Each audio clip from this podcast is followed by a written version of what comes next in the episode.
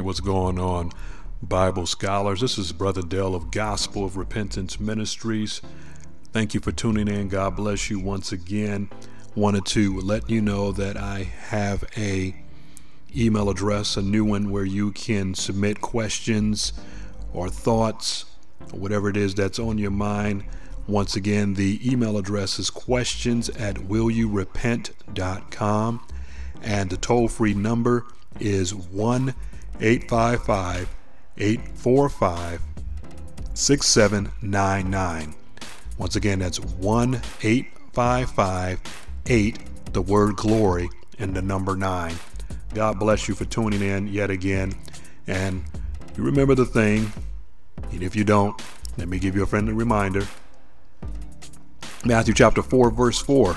It says this Man cannot live by bread alone, but by every word that proceeds out of the mouth of God. Happy Friday the 13th to you. It's not an unlucky day, folks, even though I know that that's what a lot of people think. And so their superstitions get the best of them and they start thinking kind of crazy. But this is a day that the Lord has made. I choose to rejoice and be glad in it. All right. Praise God. What I want to do in this uh, podcast episode is talk about the steadfast love of God. And when I use the word steadfast, you think you think of the the idea is consistency. It's a constant. It's it's something that you can depend upon. It's something that you can rely upon. It's something that is faithful and God is definitely that. Our God is a faithful God. And what I wanted to do in talking about the steadfast love of God, I want to contrast it against the backdrop of evil. And the reason why I wanted to bring this up is because, I mean, let's face it, uh, ladies and gentlemen, there's a lot of bad things that are going on. And it seems like, well, it is, things are escalating. They're trending in the wrong direction. Wouldn't you agree? I mean, things are getting worse. I mean, uh, with the cop killings, uh, our corrupt uh, government, our just our policies, probably in the workplace. Uh, there is too much immorality going on between uh, stars and athletes, and the infidelity that's going on there, the the disrespect of the of the young people toward the older people. It is just a mess every every which way that you turn. And then we are, of course, dealing with bigger issues uh, poverty. Uh, I think the disease of the century is cancer. It is a terrible, terrible epidemic. And those who are unaware of uh, what's going on, they have no spiritual insight uh, whatsoever. And those, of course, who hate God, they will point the finger at at the one they can't see, at the one they claim they don't believe, and the one that they claim that they hate. They point the finger at him and they at God and say, Well, if God, if you were loving, if you were caring, if you were thoughtful, why do these things happen? I mean, God, you cannot be a good God if you're allowing all these terrible things to go on. And what we continue to fail to realize is that none of this is God's fault. So, I mean, if when you're talking about corruption and you're talking about things going wrong, look in the mirror. It's our fault as, as a human race. We are the reason that this world is in the mess that it's in and that it continues to get worse. It is our fault. And no matter how much intelligence man has, no, no matter how much ingenuity he has, we can't fix the problem. Have you realized that? Things are not getting better, they're getting worse. Sometimes things will do well for a little while, but eventually the bubble is going to burst, the balloon is going to pop, and things are going to be worse than they were than when that initial panacea or band aid was placed upon a problem. We cannot keep things together because we don't have the power and I don't believe we have the just the, the moral fortitude to do it. So all the more reason why we should rely upon the Almighty, we should rely upon the one who holds the world and, and even more so the universe in his hands because we're messing it up. We can't get it right. We can't get it together. And so God is allowing evil to occur for his own reasons. He does not have to give us an explanation as to why he's doing the things that he's doing. We are we don't we, we don't have the right to hold him accountable to anything. We are accountable to him. So let's get that through our minds and not have the relationship backwards where we believe that God is accountable to us. No, no, no. That is absolutely twisted. We are accountable to God, and the quicker that we get that through our thick skulls, the better we'll be. Amen. So, what I want to do is read some passages from the Holy Word of God that describe the God that we love and that we are serving. And I'm going to read one of my favorite ones last, but here's a there are some other ones I want to read. I want to start in the book of Nahum. I mean, you're probably wondering what in the world is Nahum? Well, he was a prophet, and in the first chapter of Nahum, and in the third verse, it says this: "The Lord, listen to this, is slow to anger and great in power, and the Lord will by no means clear the guilty." His way is in whirlwind and storm, and the clouds are the dust of his feet. Now, this one to me says it all. It says, number one, the Lord is slow to anger and great in power, and both of those are absolutely true. And, listen to this, the Lord will by no means clear the guilty. So, this is where we here can describe the mercy of God, the love of God, but also the wrath and the judgment, rather the justice and judgment of God, all in uh, one verse.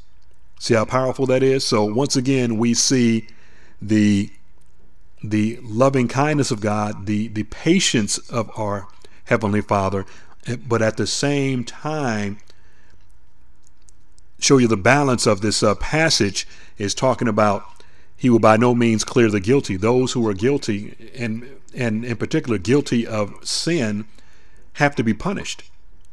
That is God's character. It, it would it would be unfair to God Himself if He only showed mercy and He never executed His justice against those who were guilty. It would be unfair to do that. I mean, it would be unfair for a normal parent to do that. You follow what I'm saying? So that is a very balanced passage. I love that. Nahum chapter 1, verse 3.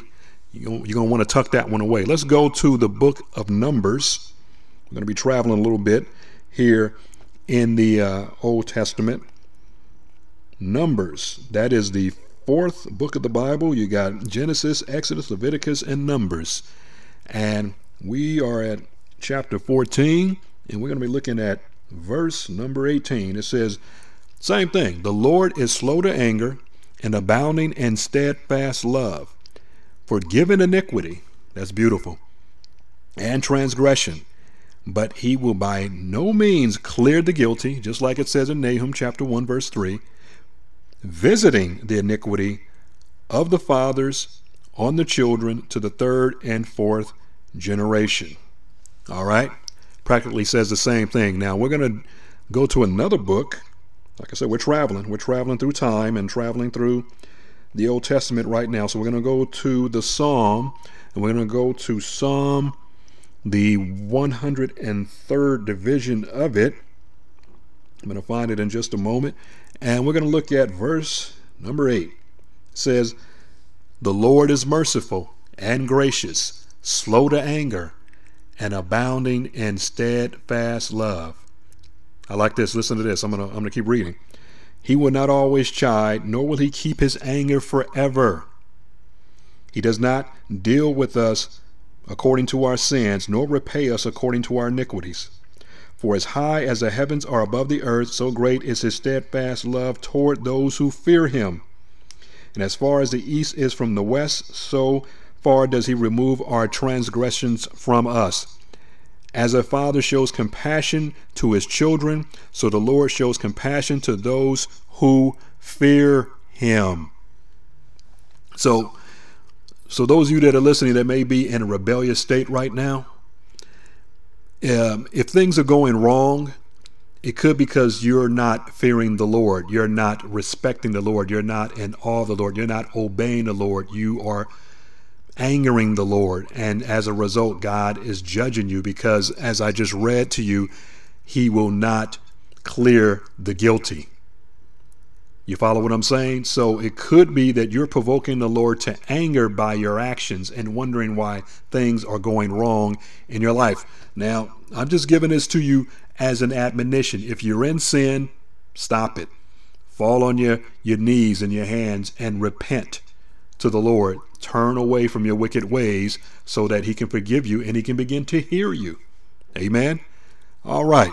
Let's go to Joel chapter 2 all right, we're going to go to Joel chapter 2, travel a little further in time, in the future.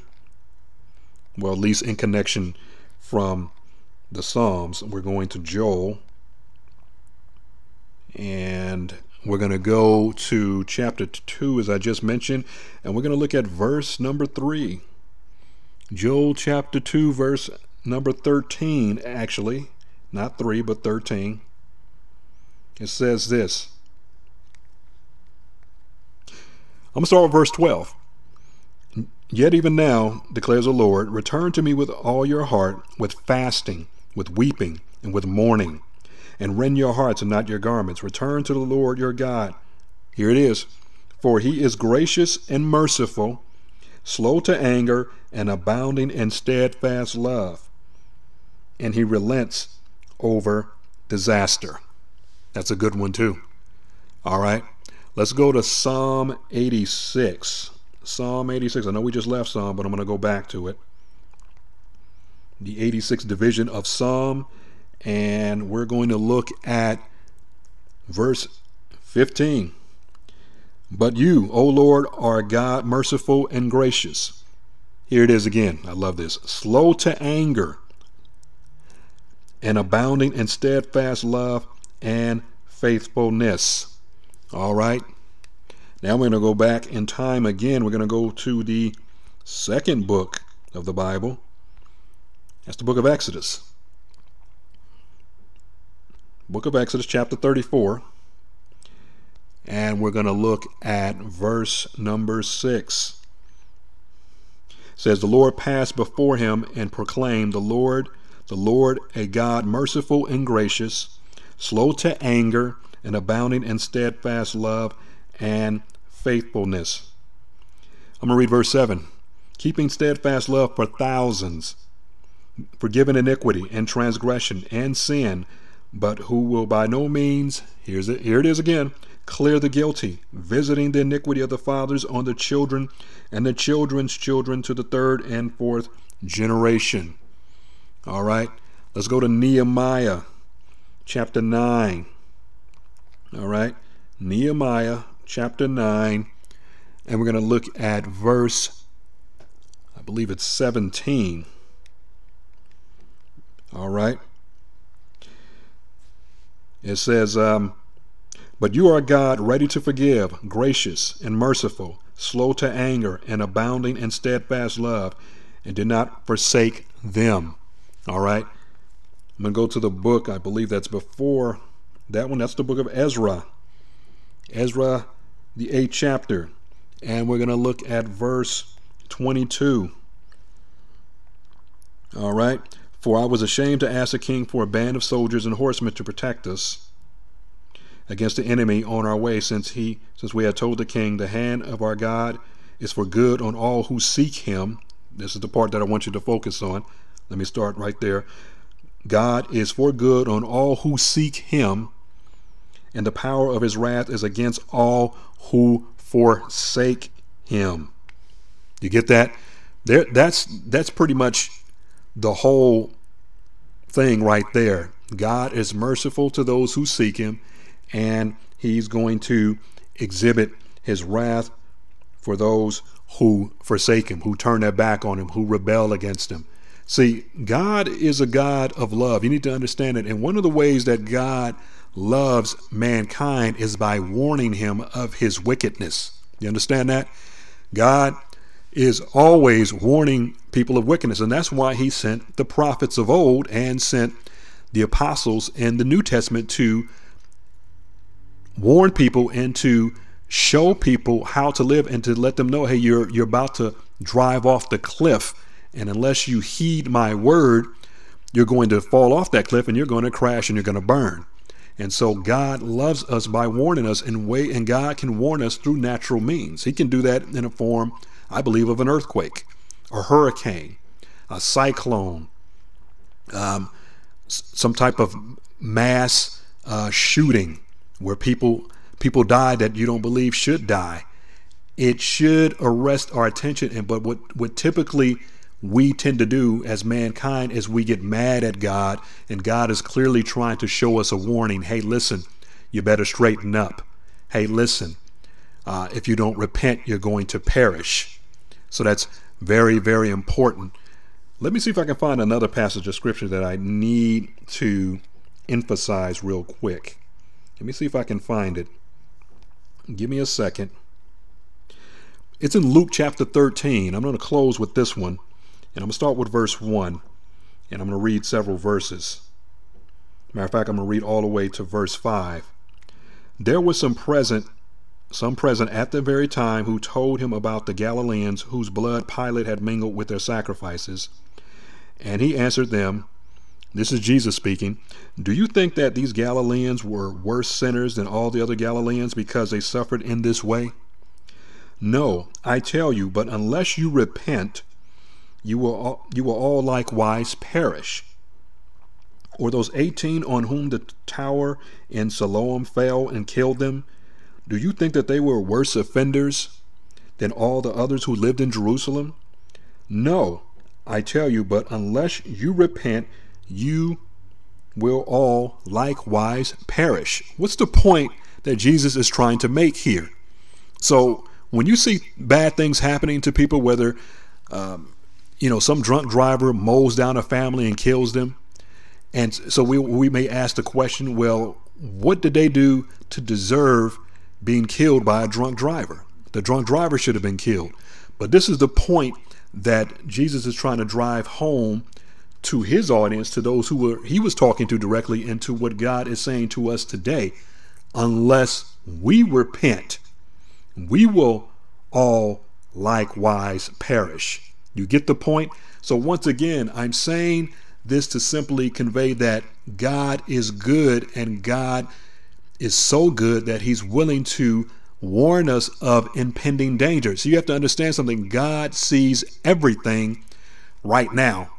Just like I can't I can't see even 10 minutes into the future, but everything is in the now with our heavenly Father. Everything is right now. There is no there's no uh, past or present or future with God by himself. But when he's dealing with us, he has to step into time because we're bound by time. Time is a linear property.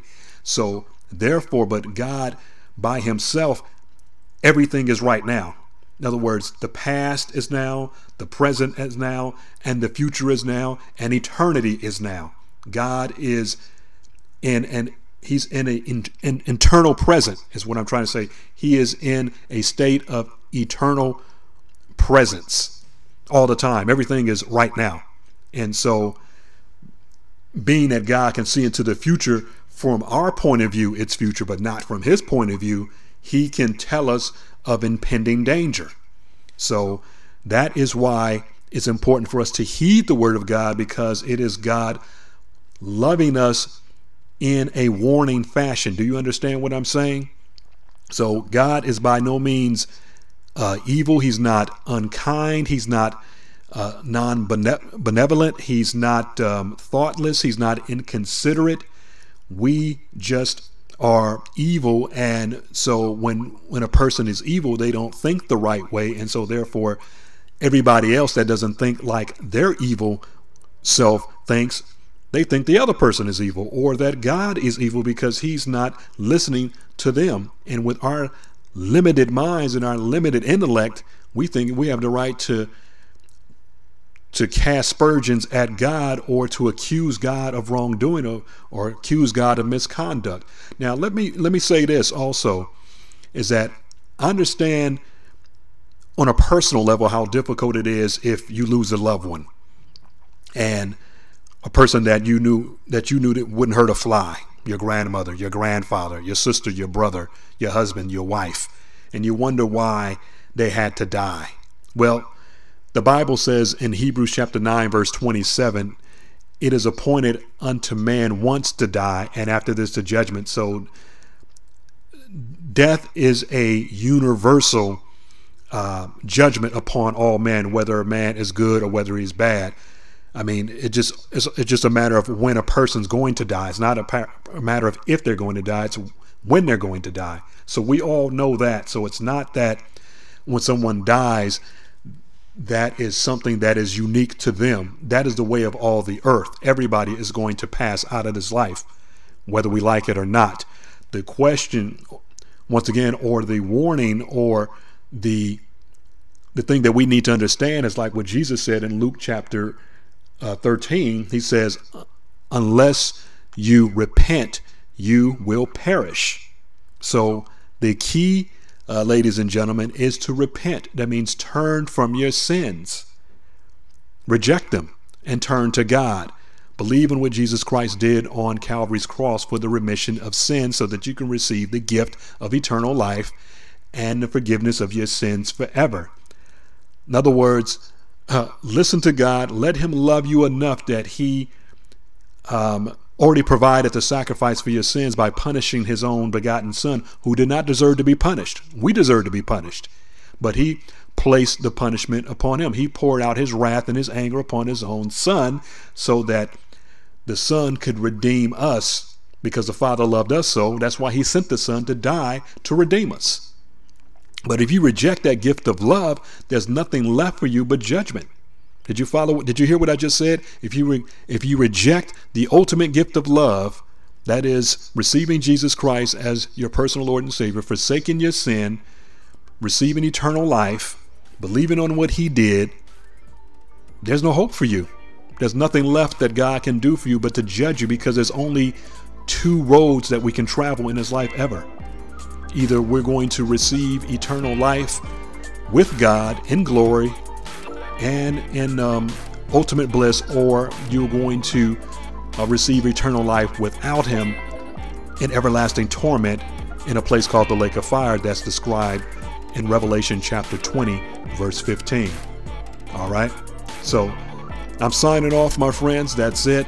And I want to sign off differently this time. Um, I remember a song that I used to um, sing at my old church all the time, and part of it, uh, the, the, words go like this: It says, um, you know, life is worth the living just because He lives, and Jesus is alive. God bless you till next time.